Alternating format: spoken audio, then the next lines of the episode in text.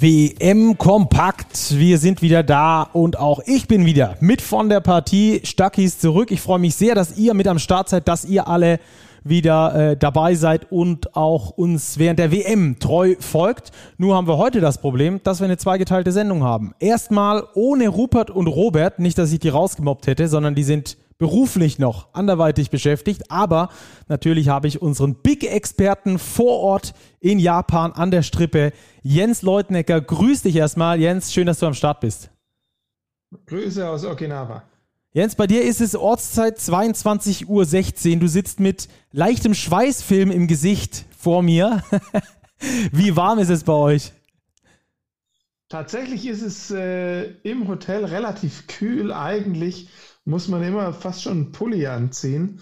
Äh, draußen ist es schwül, warm, aber nicht zu schwül. Also ich war ja auch auf dem Festland in Tokio, in Osaka, da war es deutlich schwüler. Das, hier weht immer so ein kleiner Wind. Das ist äh, vom Pazifik ist ganz angenehm. Wunderbar. Also wir halten fest, dein leichter Schweißfilm kommt von der Arbeit und nicht von der.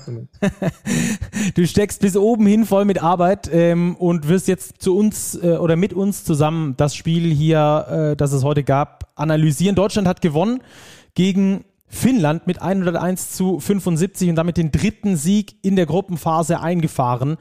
Ähm, äh, ich muss sagen, ich muss mich die ganze Zeit richtig am Boden halten. Ich versuche wie so Bleiklötze in meine Füße zu gießen, um nicht abzuheben, um nicht den ganz großen Hype zu bekommen, ähm, weil ich dem Ganzen irgendwie noch nicht so richtig trauen mag. Ich glaube, da spreche ich vielen der Hörer auch ähm, ähm, irgendwie so ein bisschen ja aus der Seele, weil das glaube ich vielen so geht. Die ich habe so Bock auf diesen deutschen Erfolg, aber ich weiß nicht, ob es bis ganz oben reicht. Jens, wie hast du die ersten drei Spiele so alles in allem wahrgenommen?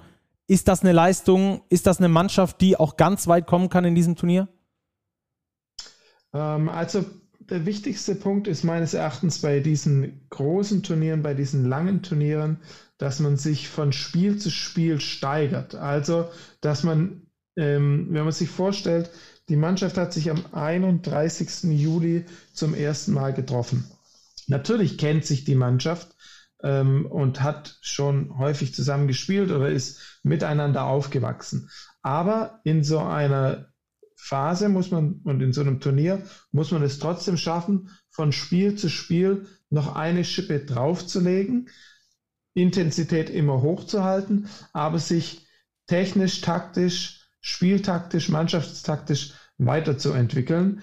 Und ich denke, da hat man von der deutschen Mannschaft in jedem Spiel ähm, einen Schritt nach vorne in bestimmten Kategorien gesehen. Wenn wir das erste Spiel gegen Japan nehmen, was meines Erachtens ein sehr schwieriges Spiel war, aufgrund der aggressiven Spielweise, der unorthodoxen Spielweise. Natürlich hat man noch ein bisschen Jetlag gehabt. Man ist ja erst Montag, Dienstag hier auf der Insel angekommen und dann spielt man in, vor so einem Publikum, die einen Defensiv-Rebound so feiern, als wäre, ähm, als hätten sie das Spiel gewonnen. und dass man da schnell unter die Räder kommen kann, hat man vorgestern gesehen ähm, mit Finnland gegen Japan. Ich war dort ähm, und es war vergleichbar mit einer Atmosphäre vom Euroleague Final Four 2015 oder 16 in Berlin, als Fenerbahce da gespielt hat. Mhm. Ähm, da war es unglaublich laut und ähm, genau das war dieses diese Atmosphäre. Ähm, also erstes Spiel war sehr schwierig. Zweites Spiel Australien muss man, glaube ich, nicht viel äh, erklären, dass man mit der Switch-Verteidigung es meistens geschafft hat, den Austral die Australier ein bisschen zu hindern. So ein Spieler wie den Giddy wirst du einfach nicht gestoppt bekommen. Über 40 Minuten, der wird seine Punkte machen. Paddy Mills muss man auch einkalkulieren, dass der seine wilden Würfe trifft. Und die Mannschaft ist da trotzdem durchgekommen und hat sich da durchgearbeitet. Und im letzten Spiel heute, werden wir jetzt gleich darüber sprechen, ja. hat man eine sehr hohe physische Gangart an den Tag gelegt. 52 Punkte in der Zone erzielt bei 81 Prozent. Da kann man definitiv zufrieden sein. Ja, du hast schon richtig gesagt. Also ich fasse das kurz zusammen. Es ist äh, eine Steigerung, eine deutliche Steigerung über die Spiele zu sehen gewesen. Wir hatten das, glaube ich, neulich mal im Podcast mit Rupert und Robert noch. Ich habe mir natürlich alle angehört, während ich im Urlaub war und äh, weiß jetzt übrigens, äh, liebe Hörerinnen, liebe Hörer, warum ihr das so gerne hört, ähm, weil ich selber auch sehr gerne zuhöre, vor allem wenn ich nicht dabei bin.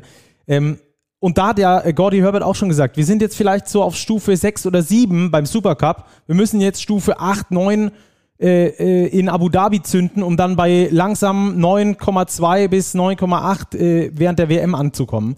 Und ähm, diese Entwicklung hat man jetzt auf jeden Fall schon mal gesehen. Vor allem, wenn wir die zweite Halbzeit gegen Finnland heute betrachten. Das war vielleicht äh, eine der besten, ich würde sogar sagen, nach dem Australien-Spiel, nach diesen beiden Halbzeiten, die beste Halbzeit ähm, der deutschen Mannschaft, weil sie da richtig gut gespielt haben. Aber auf die zweite Halbzeit wollen wir noch gar nicht eingehen. Lass uns erstmal ganz vorne beginnen. Äh, die Finnen haben angefangen mit einer Hedge-Defense, mit einer sehr aggressiven Hedge-Defense gegen die deutsche Nationalmannschaft womit die sich so ein bisschen schwer getan hat in den ersten Momenten, um einen offensiven Rhythmus zu finden.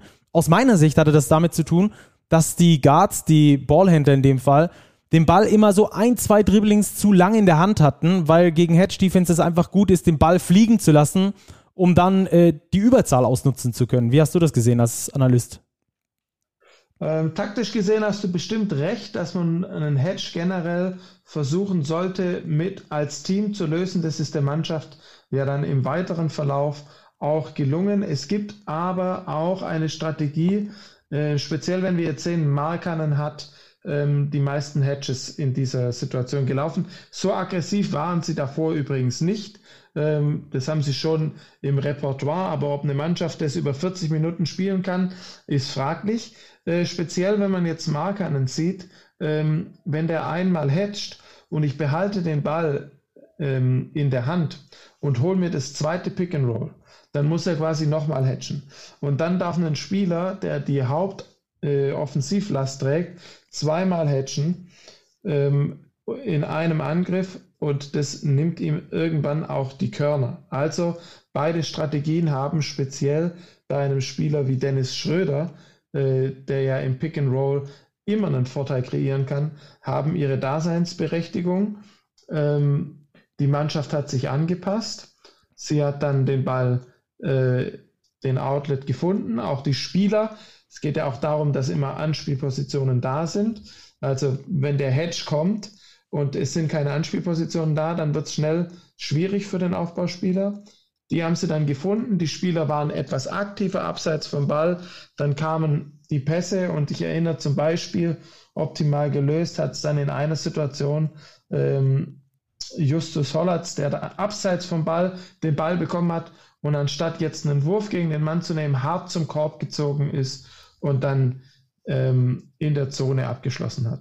Ja, ähm, kann ich mich auch dran erinnern, äh, eine der Szenen für mich im Spiel, die einfach das, äh, die Schönheit des Spiels auch ausgezeichnet haben. Denn auch das ist aufgefallen, mir zumindest, dass die Deutschen den Ball super gut geteilt haben. Ich glaube, wenn ich es richtig notiert habe, 29 Assists als Mannschaft gespielt.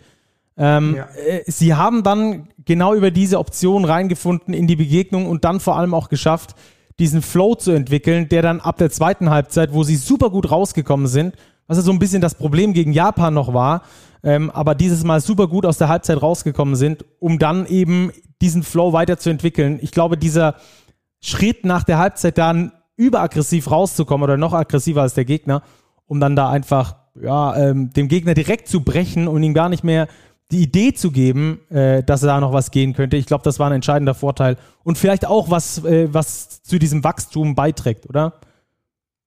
Also die Füße in der zweiten Hälfte hat mir sehr gut gefallen. Jetzt muss man bei aller Fairness auch sagen, dass man die Finnen gefühlt beim Stand von 64, 45 gebrochen hatte. Also da sah man dann an der Körpersprache, okay, die haben jetzt, die sind jetzt gerade dabei, ihre dritte Niederlage einzustecken. Sie sind da äh, zum Turnier als Geheimfavorit in dieser Gruppe gereist. Man hat auch den Druck gesehen, sie, den sie gegen Japan ähm, verspürt haben, den hat man angemerkt.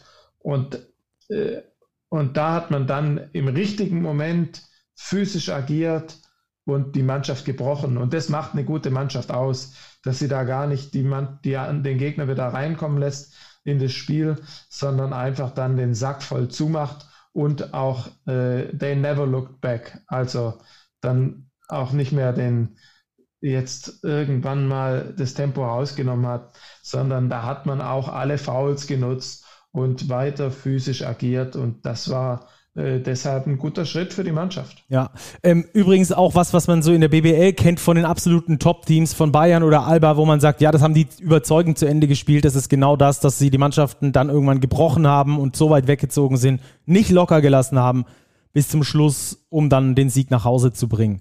Ähm, wenn du dir die Finnen davor angeschaut hast, was hast du für eine Mannschaft erwartet? Ist es die Mannschaft gewesen, die dann auf Deutschland getroffen hat? Und wieso, hast du bestimmt auch eine Erklärung dafür, hat Lauri Markkanen in diesem ganzen Turnier irgendwie nie so richtig funktioniert? Ich meine, seine Stats sind gar nicht so verkehrt, bis auf die Dreierquote. Aber ansonsten, er war jetzt nicht in dieser Mannschaft so inbegriffen, wie ich mir das eigentlich gedacht hatte, wie ich das davor gesehen hatte bei den Finnen. Wenn man sich die Finnen anschaut, muss man sehen, dass 25 Prozent ihrer Aktionen im Pick and Roll stattfinden. Der Durchschnittswert auf FIBA-Level ist zwischen 35 bis 40 Prozent Pick and Roll. Das bedeutet, man hat eine Mannschaft, die sehr viel unorthodoxe Ballbewegung hat, Spielerbewegung und ähm, wo man nicht immer weiß, was sie jetzt als nächstes machen, weil die es selber auch nicht wissen. Und dieses, ich sag, nenne es mal unstrukturierte Spiel hat ihnen bei der Europameisterschaft geholfen, äh, für Konfusion zu sorgen und dadurch immer wieder Dreier zu kreieren. Sie werfen ja extrem viele Dreier.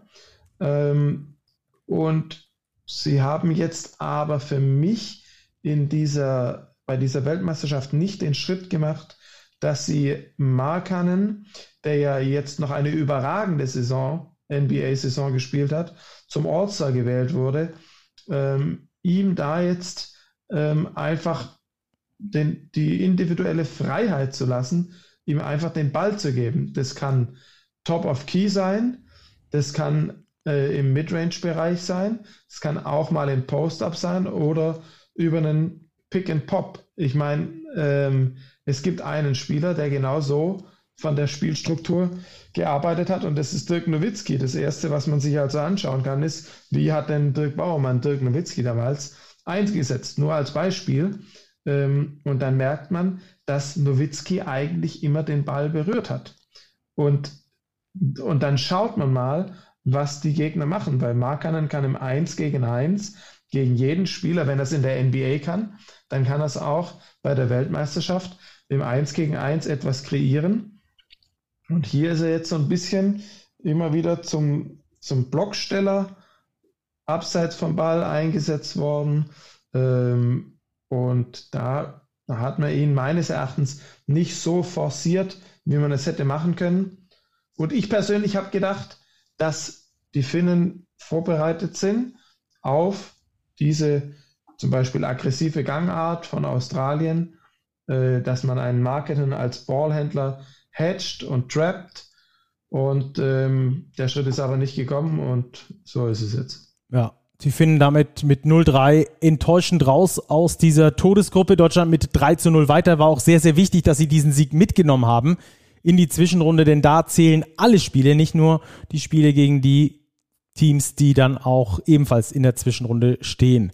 Ähm, die Finnen, wir haben es gerade schon gesagt, waren sehr abhängig von Einzelnen, von, von Markern in Persona.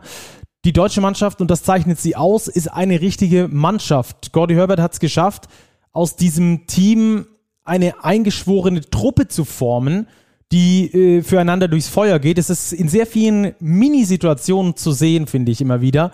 Bei der Leistungsexplosion von äh, Maudolo beispielsweise gegen Australien hat man das gesehen, wie sich da die Mannschaft mitgefreut hat. Oder auch jetzt äh, bei der Leistung von Justus Hollatz, die er gebracht hat im Spiel gegen Finnland, hat man auch wieder gesehen. Man sieht da sehr viel, wenn man zwischen den Zeilen liest und mal in so einer Mannschaft gespielt hat, ähm, dass das nicht einfach nur so eine Zweckgemeinschaft ist für ein paar Wochen, sondern dass die tatsächlich was, was holen wollen. Wie erlebst du das vor Ort? Du bist näher dran an der Mannschaft. Ist das tatsächlich so oder sind das nur die Fernsehbilder und der aktuelle Erfolg, der uns da blendet?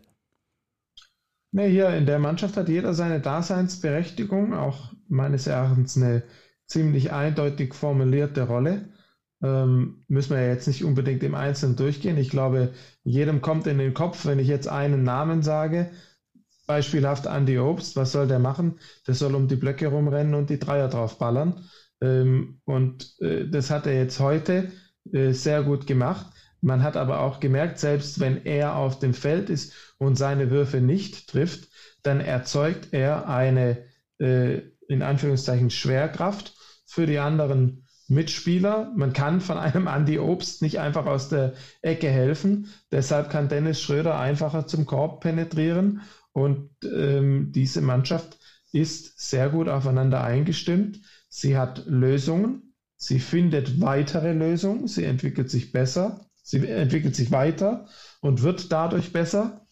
Ähm, und dann muss man einfach schauen, äh, wie man das Schritt für Schritt weiter äh, spielen kann. Ja. Die deutsche Mannschaft befindet sich nach wie vor und weiterhin im Wachstum. Ich finde, an einem Spiel hat man das sehr, sehr gut gesehen. Äh, an Justus Hollatz eben, den ich auch angesprochen hatte. Jetzt im Spiel gegen Finnland äh, die längste Zeit überhaupt gespielt äh, bei, der, bei der WM. Hat, ist in allen drei Spielen zum Einsatz gekommen. Bei ihm hat sich die Spielzeit jetzt gesteigert äh, von zwei Minuten auf äh, über fünf gegen Australien, jetzt auf fast 18, 17,5 waren es gegen ähm, die Finnen, hat eine richtig gute Leistung abgeliefert und er steht, glaube ich, auch so ein bisschen dafür, dass die deutsche Mannschaft extrem vielseitig ist. Äh, Justus Hollatz war eigentlich, glaube ich, eingeplant als ein Spieler, der wenn Dennis Schröder mal Entlastung braucht in einem Spiel, in dem es nicht allzu wichtig ist, dass er dann spielt, wie bei der Eurobasket beispielsweise. Da hatten wir auch dieses eine Spiel, wo er gespielt hat mit Chris Engfelder. Aber er ist viel mehr für diese Mannschaft als, ich sag mal, äh, böse gesagt jetzt ein Lückenfüller, sondern er kann der Mannschaft auch wirklich richtig was geben. Und ähm, das vor allem im Hinblick auf Ersatzzeit oder auf, auf Ausruhzeit für Dennis Schröder, aber ähm, er gibt der Mannschaft auch eine ganz neue Möglichkeit ähm, ähm, in der Rotation. Und das hat auch mit Franz Wagner zu tun, oder? Beziehungsweise mit das dessen Ausfall. Ja, natürlich. Du musst schauen, wie du es, wie du es auffangen kannst, wie du es taktisch auffangen kannst. Ähm, man hat auch gesehen, Isaac Bonga hat teilweise den Spielaufbau im Australien-Spiel übernommen. Dadurch hat Maodolo etwas, ähm, etwas mehr Luft auch im Pick and Roll als aggressiver Spieler mit äh, frischen Beinen zu agieren. Es ist nämlich ein Unterschied, ob ich äh, gegen einen äh, Top-Verteidiger den Ball nach vorne ähm, bringen muss und dann ich schon meine Beine vorbelastet sind oder ob das ein Spieler, wie ich sage, Bonga macht, der, den, der selbst ein exzellenter Defensivspieler ist, ähm, seine Würfe reinmacht, die richtigen Cuts im richtigen Moment macht und einfach mal den Ball als 2 Meter sechs Mann nach vorne bringen kann. Also super ausgeglichen. Ähm, viele Spieler bringen nicht nur ein Skill, sondern äh, ein Haupt- und den ein oder anderen Nebenskill mit. Und da muss man sagen, denn diese Skills nutzt äh, Gordy Herbert perfekt. Genau, gerade in dem Zusammenhang, das finde ich sehr interessant, weil ähm, ich würde jetzt aus dem Bauch raus sagen, dass ähm, Easy Bonga jetzt nicht so viele Pick and Rolls läuft oder aus dem Pick and Roll vielleicht auch nicht ganz so gefährlich ist wie ein Maudolo beispielsweise oder auch ein Justus Hollatz, der auch nicht so viele Pick and Rolls läuft und auch nicht so gefährlich ist aus dem Pick and Roll, aber eben im Ballvortrag extrem gut ist und extrem sicher ist und eher vielleicht so diese Pass-First-Option ist Easy Bonga natürlich noch mit seinem Offensivrebound, mit seiner Länge noch mit dabei ist. Also diese Kombination und wie da äh, Gordon Herbert, ich stelle mir das bisschen so vor wie an so einem an so einem Audio-Interface, wie er da diese, diese Schalter hoch und runter schiebt mit den verschiedenen Spielern, um das Ganze balanciert zu halten. Ich finde, das ist ihm sehr gut gelungen, oder? Bisher ja. Ähm, super. Und jetzt geht's weiter. Ja, lass uns äh, drüber sprechen. Jetzt geht's weiter, finde ich, ist ein gutes Stichwort, denn wir müssen vielleicht noch ganz kurz auf die Stats gucken, die markant waren in dieser Vorrunde für die deutsche Mannschaft und was das vielleicht dann auch für die Zwischenrunde bedeuten kann. Wir wollen da gar nicht zu weit ins Detail gehen, weil wir euch noch einen extra Podcast machen für die Preview dann ähm, für die Zwischenrunde. Aber ähm, lass uns da mal ganz kurz gucken. Mir ist eins aufgefallen: Dreierquote unter 30 Prozent bei der deutschen Mannschaft. Trotzdem machen sie 89 Punkte im Schnitt. Das ist so der fünftbeste Wert aktuell zumindest. Ähm, obwohl die, die, die Messreihe natürlich nicht besonders äh, groß ist bei erst zwei oder drei gespielten Spielen bei allen anderen. Aber insgesamt Trefferquote Dreier, vom Dreier unter 30 Prozent Muss man sich Sorgen machen oder ist das ein Zeichen, ein gutes Zeichen, weil man sagt, da kann man noch eins drauflegen und entsprechend noch besser scoren? Ähm, also da waren viele offene Dinger dabei, meines Erachtens, die dann nicht gefallen sind. Sample Size von drei Spielen ist zu vernachlässigen, meines Erachtens. Ähm, ob da jetzt ein, zwei in und out gehen oder die entscheidenden Reihen gehen, das, äh, das scheint mir jetzt nicht so wichtig zu sein. Die Frage ist immer nach der Wurfqualität. Wie gut war die Wurfqualität? Und ähm, da muss man sagen, da hat die Mannschaft eigentlich immer es geschafft, sich passable Würfe, gute Würfe rauszuspielen, auch gegen eine druckvolle Verteidigung. Und wenn ich jetzt hier kurz einen Blick auf die Turnover-Rate werfe, dann sind es äh, unter 12% Turnover gegen, wenn du mir sagst, man spielt gegen drei Teams, die sehr die von der Verteidigungskonzeption äußerst stark auf Ballverluste, gegnerische Ballverluste gehen. Mit Japan, die so viel pressen wie keine andere Mannschaft, die ähm, voll auf den Ball drauf gehen, die so viel über Druck arbeiten, weil sie über den Druck arbeiten müssen. Und dann hast du mit Australien eine Mannschaft, die unglaublich athletisch ist. Also wenn man das mal von der Seite sieht, ist immer noch mal was anderes, als wenn man jetzt äh, das vom Fernsehbild kennt. Ja, wir kennen äh, Gide, aber das ist ein richtiges Tier. Der ist richtig schnell und äh, Thibault ist professioneller Dieb, sage ich immer. ähm, das, ist ein, das ist ein exzellenter Verteidiger. Ähm, und mit, mit Finnland eine Mannschaft, die gerne auch mal hatcht äh, und aggressiv spielt.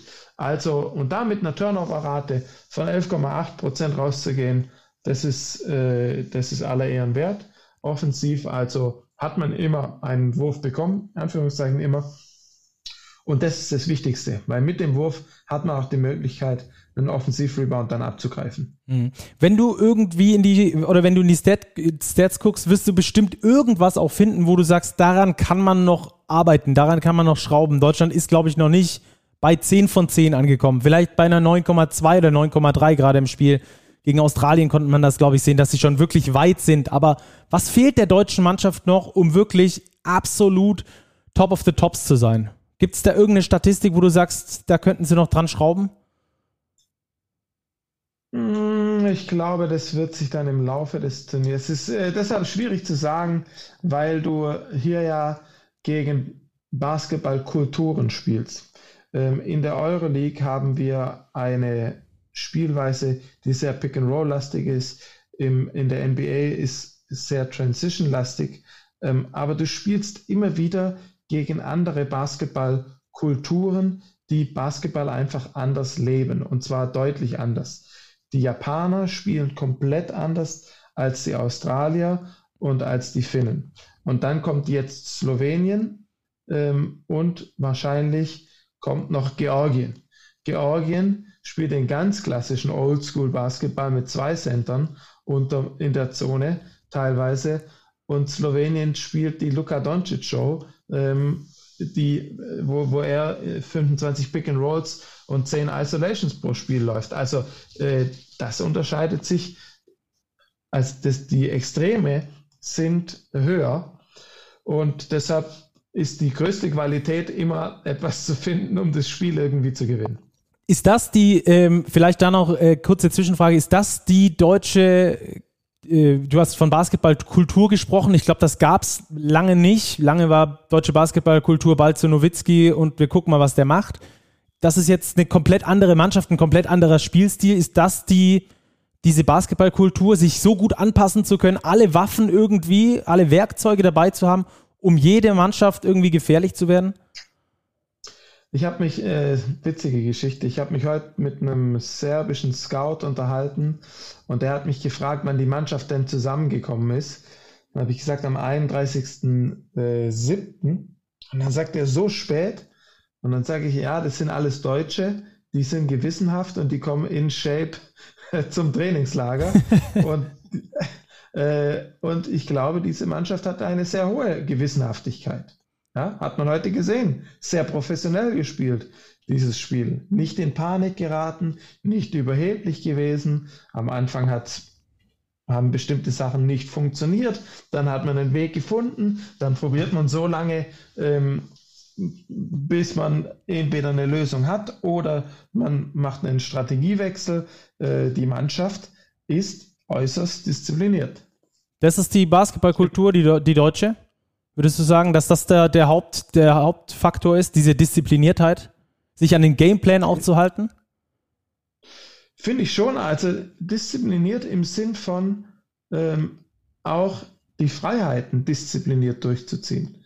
Also ein Dennis Schröder muss gegen Joe Ingles 1 gegen 1 gehen. Er muss, weil er ist doppelt so schnell. Miss er ist einfach doppelt so schnell, genau. genau. Das ist ein absolutes Mismatch.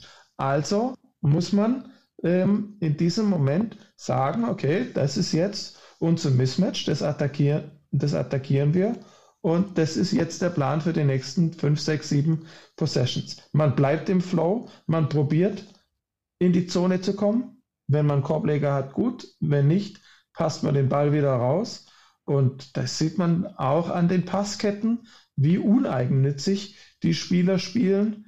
Ähm, und das, das zähle ich auch unter Disziplin.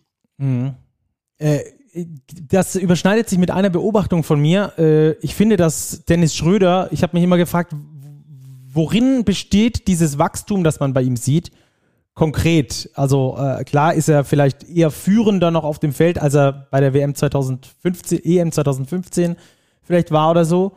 Ähm, aber ähm, worin besteht das konkret? Und ich finde, genau da äh, knüpft das Ganze auch ein. Er ist sehr viel disziplinierter, auch in seinem eigenen Spiel. Wenn der Dreier nicht fällt, er erzwingt es nicht mehr, sondern hat man jetzt im Spiel gegen die Finnen sehr gut gesehen, hat immer wieder seine Jumper gesucht, wo er weiß, die trifft er zu sehr hohen Prozentzahlen ähm, aus dem Dribbling, die kriegt er immer, die kann er sich am Schluss der Shotclock nochmal selbst generieren und versucht nicht irgendwie äh, Markern aus neun Meter das Ding auch zum vierten Mal noch ins Gesicht zu schießen, obwohl er die ersten drei Mal nicht getroffen hat. Also ist mein Eindruck, ähm, den, ich, den ich von Dennis Schröder habe. Er ist einfach ein exzellenter Basketballspieler. Also auf Fieberlevel, auf Fieberlevel äh, ist er teilweise un, nicht zu halten. Und äh, seine Fähigkeit, jetzt die, ähm, die man dazu noch sagen muss, ähm, ist, dass er, die Amerikaner sagt, äh, sagen dazu immer, he stops the bleeding. Also wenn die anderen mal auf einen Scoring Run gehen, dann kannst du dir sicher sein, dass der Dennis eine Antwort hat. Und das ist unglaublich viel wert. Ja. Das ist richtig viel wert, um der Mannschaft wieder Confidence, Selbstvertrauen zu geben. Ähm, und das zu erkennen, das braucht schon seine Zeit. Ja. Ich, ich glaube in dem Zusammenhang, ähm, ich hab, kann das statistisch nicht unterlegen, aber ähm, früher hat er nach diesen Antworten länger gesucht. Heute kennt er die Antworten früher. Also im Sinne von, er hat äh, es versucht zu erzwingen und hat es dann oft in sehr, sehr schwierigen Würfen nicht geschafft. Und heutzutage ist vielleicht so diese eine Millisekunde mehr äh, dabei, wo er drüber nachdenkt, wie er seinen Gegner äh, nochmal schaden kann und macht es dann mit einem etwas leichteren und hochprozentigeren Wurf und verwandelt die dann auch, um eben dieses Bleeding zu stoppen. Ist zumindest mein Eindruck. Wie gesagt, statistisch nicht unterlegt, sondern einfach ein Gefühl, äh, Vergleich damals heute. Das ist Erfahrung und Erfahrung gehört ja auch dazu, wenn man mal schaut, wie viele Spiele hat jetzt Joe Vogtmann gespielt? Wie viele Spiele hat, das sind ja alles andere Spieler. Äh, Andy Obst hat so viele Euroleague-Spiele jetzt gemacht. Das sind alles Veteranen. Maoto Loh spielt jetzt bei Olympia Milano. Ähm, das sind alles Jungs, das sind Raketen. Die ja. sind alle, die haben alle internationale Klasse. Top-Klasse sogar. Okay, Jens, bevor wir noch ganz ähm, ins, ins Quatschen abdriften, lass uns noch ganz zum Schluss eine Frage beantworten. Äh, die soll auch gar nicht äh, zu weit ins Preview reingehen, aber die Frage, wir haben es vorhin kurz angesprochen, sehr unorthodoxe Spielstile, die wir jetzt gesehen haben. Allen voran die Japaner, aber auch die Finnen in der Vorrunde mit unorthodoxem Spielstil, die, die Australier äußerst harter Spielstil. Ist das jetzt was Gutes oder was Schlechtes, dass die deutsche Mannschaft schon so vieles gesehen hat, aber wenig von diesem, ich nenne es mal in Anführungsstrichen, normalen Basketball? Ja, der normale Basketball, der existiert ja fast nicht auf, der, äh, auf dem Fieberlevel. Wenn man jetzt anschaut, welche Mannschaften äh, trifft man. Wir hatten Slowenien angesprochen, wir hatten Georgien angesprochen, dann kommen danach in Frage Kanada, die unglaublich physisch spielen, dann Spanien, die spielen wie Spanier, so wie immer. Äh, Traumhaft fluide, äh, variantenreich, richtig, ja. Genau. Äh, Flow Offense. Dann könnte man auf Lettland treffen und Italien. Also dort, das ist so dieser Pool. Brasilien auch noch. Ähm, es ist dann einfach etwas bekannter, weil man weiß, wie spielen die Spanier. Wir als, also der Fernsehzuschauer kennt es schon. Ähm, aber diese ganz wilden Stile, die erwarte ich jetzt nicht mehr in den, in den weiteren Spielen. Ja, ist es dann von Vorteil, wenn man gegen diese wilden Spiele schon gespielt hat, weil man gegen diese wilden Stile schon gespielt hat, weil man dann ähm, schon mit allen Wassern gewaschen ist quasi? Oder ist das eher von Nachteil, weil man eben nicht die Erfahrung aus diesen weniger wilden Spielen äh, nicht gemacht hat in der Vorrunde? Ich glaube, es ist völlig egal. Okay. Auch eine gute Antwort. ich glaube, es ist einfach völlig egal. Weil jedes Spiel ist ein neues Spiel. So einfach ist der Basketball manchmal. Jens, äh, vielen Dank, dass du dir die Zeit genommen hast. Äh, bei dir ist jetzt schon äh, dreiviertel elf äh, vor Ort in Okinawa. Beobachte das Ganze weiter für uns und dann sind wir sehr gespannt, wie es dann da weitergeht. Wir werden in der Preview nochmal natürlich mit dir sprechen, dich einbinden, weil wir sind natürlich sehr gespannt, gegen wen es geht. Das steht, äh, stand jetzt, äh, Aufzeichnung des Podcasts noch nicht fest. Ähm, und äh, deswegen analysieren wir das natürlich für euch nochmal ganz genau, dass ihr auch wisst, wohin ihr äh, gucken müsst, auf wen ihr achten müsst und wie die deutsche Mannschaft dieses Märchen weiterschreiben kann. Danke dir, mach's gut und äh, bis die Tage. Bis bald. Ciao. Ciao.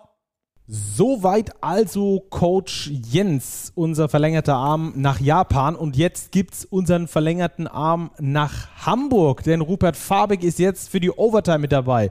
Grüße dich, Ruppi. Wer bist du? Habt ihr es ohne mich Robert, ausgehalten? Hallo?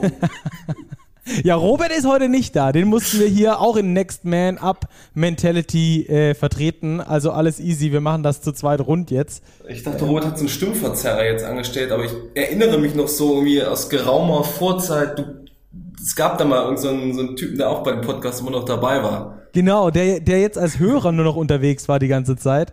Äh, ich habe jede einzelne Folge gehört, kein Witz, und ich habe auch jede einzelne Sekunde des deutschen Basketball-Sommers bisher nachgeschaut, weil das ging nicht so richtig gut in Albanien. Ähm, aber ich bin komplett up to date ähm, und habe natürlich alles live gesehen, seit die WM angefangen hat. Entsprechend äh, können wir voll durchstarten. Mit Jens habe ich gerade schon das Deutschland-Thema besprochen. Jetzt muss ich mit dir natürlich noch den Rest dieser WM, den aktuellsten Stand besprechen. Und da gibt es ja so ein paar Sachen auf jeden Fall, die ja so einigermaßen ähm, interessant sind. Zum Beispiel das Aus der Franzosen und der knappe Sieg nur gegen den Libanon. Ja, mein Lieblingsthema gerade. Die Franzosen? Ja, ich finde das, finde die Vorstellung sehr, sehr lustig.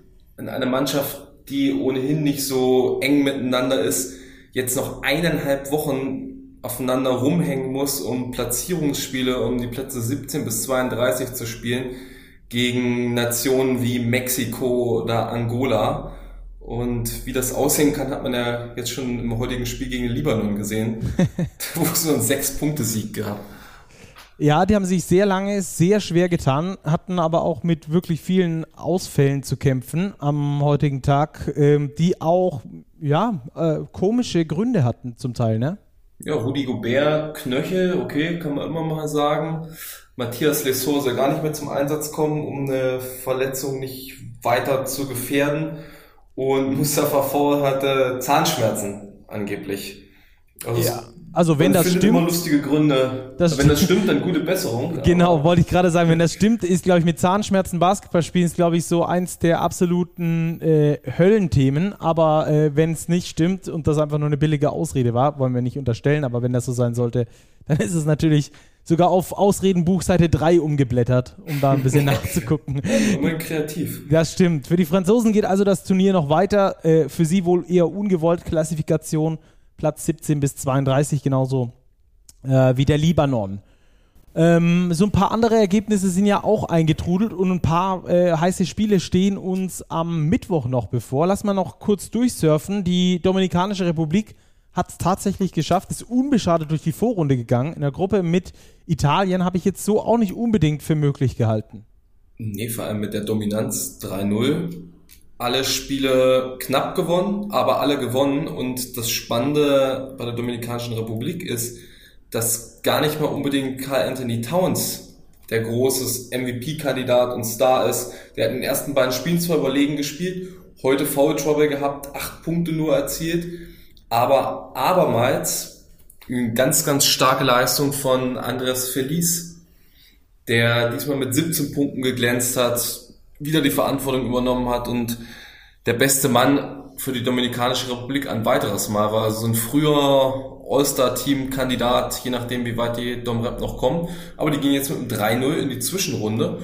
Und damit hat man zumindest ähm, Außenseiterchancen, nochmal eine Runde weiterzukommen. Also die Überkreuzgruppe ist die mit den Serben. Das ja, genau. ist ein Spiel, das sie wahrscheinlich verlieren werden, aber ansonsten voraussichtlich gegen Puerto Rico. Also ein kleines Karibik-Duell. Und da würde ich die Domrep schon favorisiert ansehen. Also mit denen können wir im Viertelfinale rechnen. Genau, so außenseitermäßig finde ich das nämlich gar nicht, denn der direkte Vergleich gegen die, gegen die Italiener ist ja gewonnen, der dann auch in der zweiten Runde zählen würde. Sollten sie denn bei exakt derselben äh, Anzahl an Siegen rauskommen.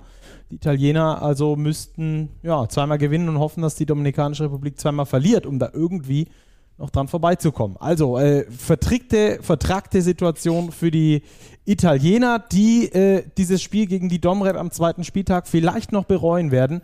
Wir werden das im weiteren Turnierverlauf auf jeden Fall beobachten. Die Italiener sind aber auch weiter dank ihres Sieges mit sieben Punkten über die Philippinen in deren Halle.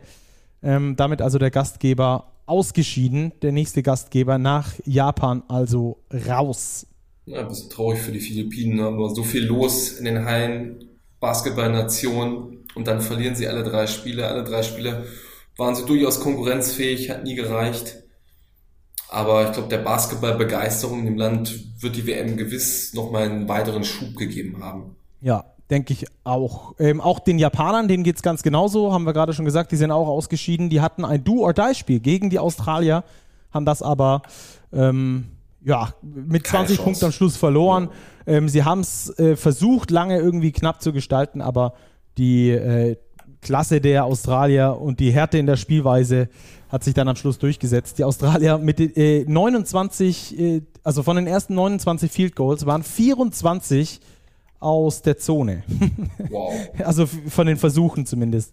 Waren 24 aus der Zone. Also die haben sich wirklich darauf konzentriert, dort die Japaner zu attackieren, wo die ihre große Schwäche haben nämlich äh, bei der Größe und bei der Physis. Dann hatten wir noch ein Duell zwischen zwei Mannschaften, die schon weitergekommen waren, also schon sicher weiter waren nach dem zweiten Spieltag, aber da ging es noch darum, wer kommt mit 3-0 in die Zwischenrunde und wer mit 2-1. Das ist ja immens wichtig in der Überkreuzgruppe. Litauen gegen Montenegro nämlich, da haben sich die Litauer durchgesetzt. Ihr beiden hattet euch schon auf das Center-Duell gefreut äh, zwischen Valanciunas und äh, Vucevic. Und wer hat es für dich gewonnen? Das individuelle Duell, würde ich sagen, hat Vucevic gewonnen, der zumindest die besseren Zahlen aufgelegt hat. Lass mich kurz nachschauen. 19 Punkte, ähm, nicht sonderlich sauber aus dem Feld, 4 von 13.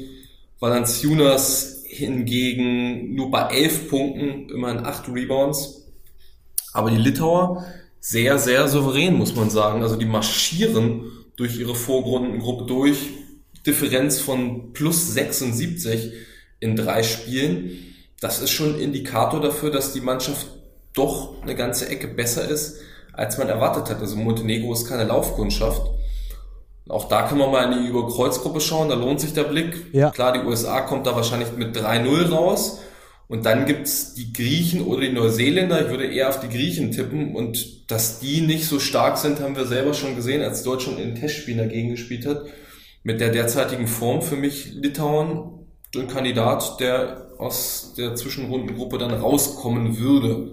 Das wäre auch, glaube ich, so mit die interessanteste Zwischenrundengruppe, die wir haben. Denn mit Litauen, Montenegro, USA und möglicherweise oder sehr wahrscheinlich Griechenland hast du wirklich vier Teams, ähm, und äh, ich glaube, bis auf die Amis kannst du über jedes stolpern.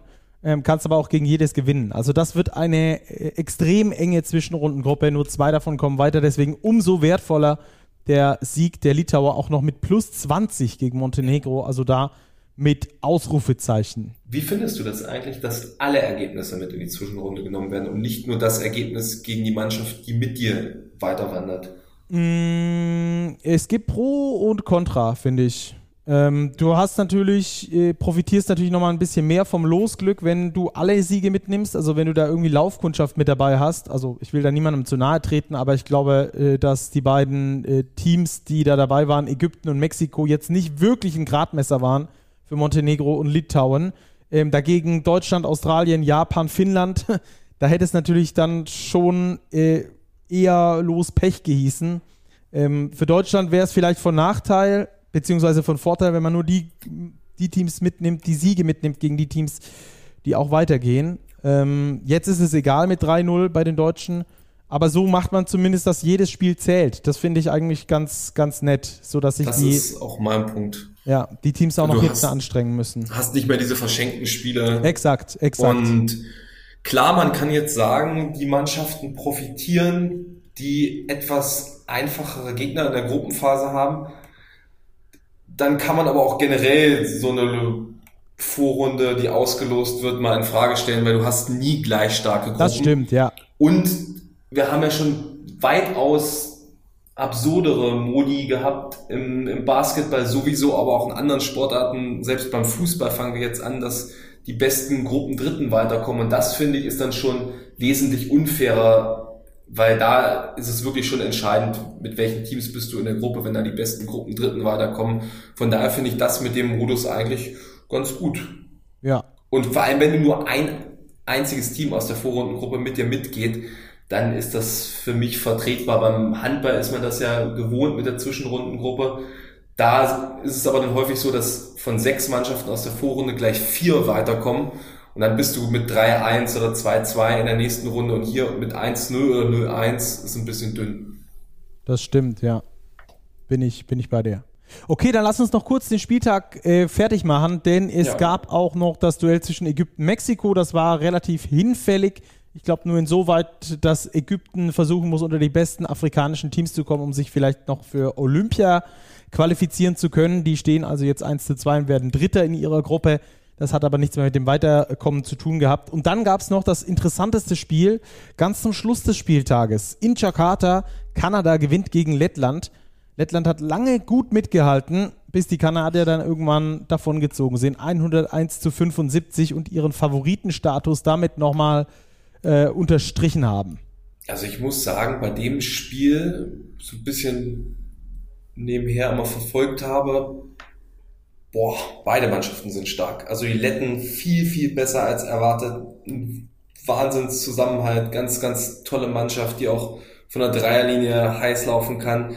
In Arthurs Sagas, der irgendwie das Turnier seines Lebens spielt, den ich überhaupt nicht irgendwie auf dem Schirm hatte bislang. Ich auch nicht. Ich musste vorhin sogar googeln, wo er aktuell spielt. Ja, genau, in, in, Lita in Litauen, ne, ja, glaube ich. Genau. Nevesis. Ja, ja.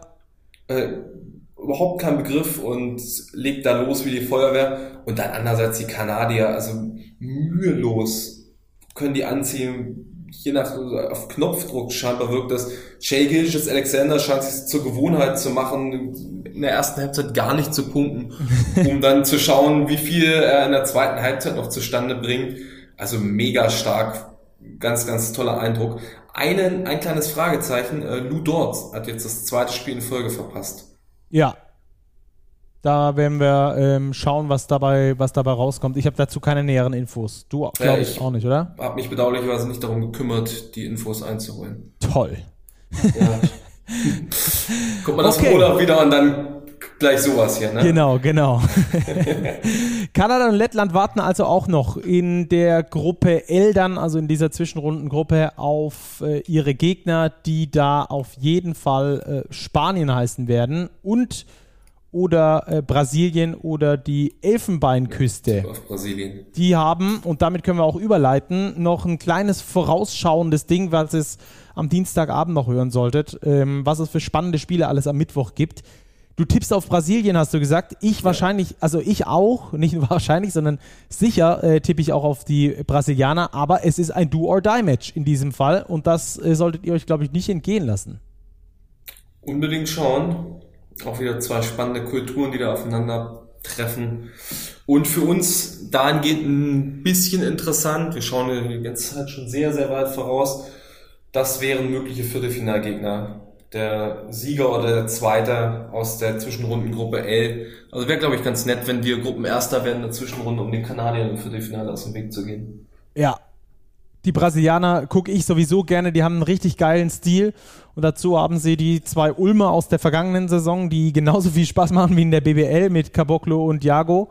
Ähm, plus einen äh, kommenden Ulmer, Jorginho. Genau. Und einen ehemaligen Ulmer. Wen noch? Ach so, natürlich. Felicio. Natürlich, natürlich. Wie konnte ich nur den verpassen? Also, ähm, viel Ulm in Brasilien und deswegen ähm, macht es wirklich Spaß. Es macht auch wirklich Spaß, deren Spielstil zu sehen.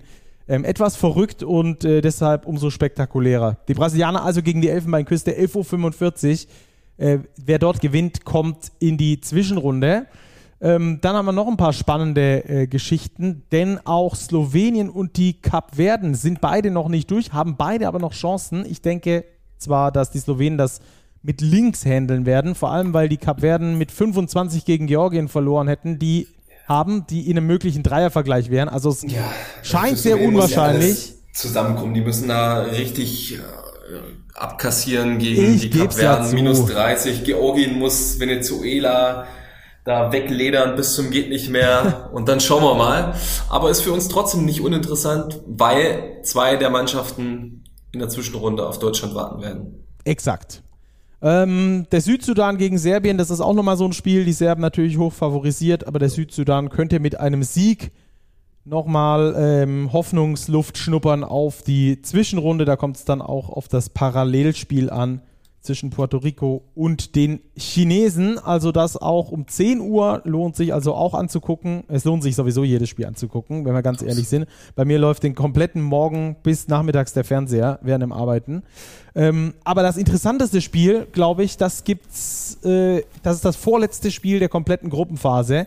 Und da bin ich mir, muss ich dir ganz ehrlich sagen, nicht sicher, wer dieses Do-or-Die-Match gewinnt. Die Griechen oder die Neuseeländer. 14.40 Uhr. Was ich bin mir auch nicht hundertprozentig sicher. Also die Griechen sehr, sehr ausgedünnt, nicht wirklich überragend. Die haben das bislang im Turnier gar nicht so schlecht gemacht. Das erste Spiel haben sie schon recht komfortabel gewonnen. Dann zu Beginn gegen die USA sah das defensiv ganz okay aus. Am Schluss ist es dann doch deutlich geworden.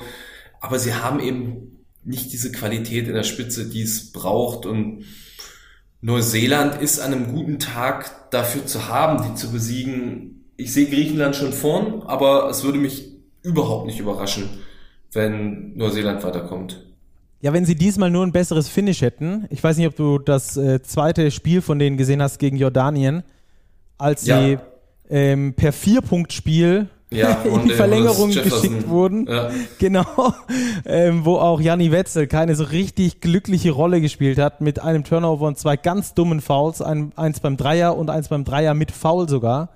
Ähm, hat wehgetan, aber die Neuseeländer haben es über die Verlängerung gerettet und haben sich damit diese Ausgangssituation erarbeitet, gegen Griechenland mit einem Sieg dann weitergehen zu können in die nächste Runde, in die zweite Runde, wo dann, wie gesagt, Litauen, Montenegro und die USA auf sie warten. Also da dürfen wir sehr gespannt sein. Am Schluss dann noch Iran gegen Spanien. Da könnt ihr nochmal ähm, Basketball-Feinkost sehen.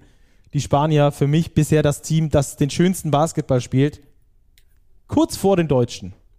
Ja, war ja auch nicht so zu erwarten in der Form wie das Spanien auch mit einem Kader, wo einige Ausfälle zu beklagen sind, bislang das Ganze so entspannt und so gut macht. Aber das haben wir bei einigen Teams. Bei Lettland war das nicht abzusehen, bei den Serben, die total souverän bislang sind. Litauen haben wir bereits angesprochen.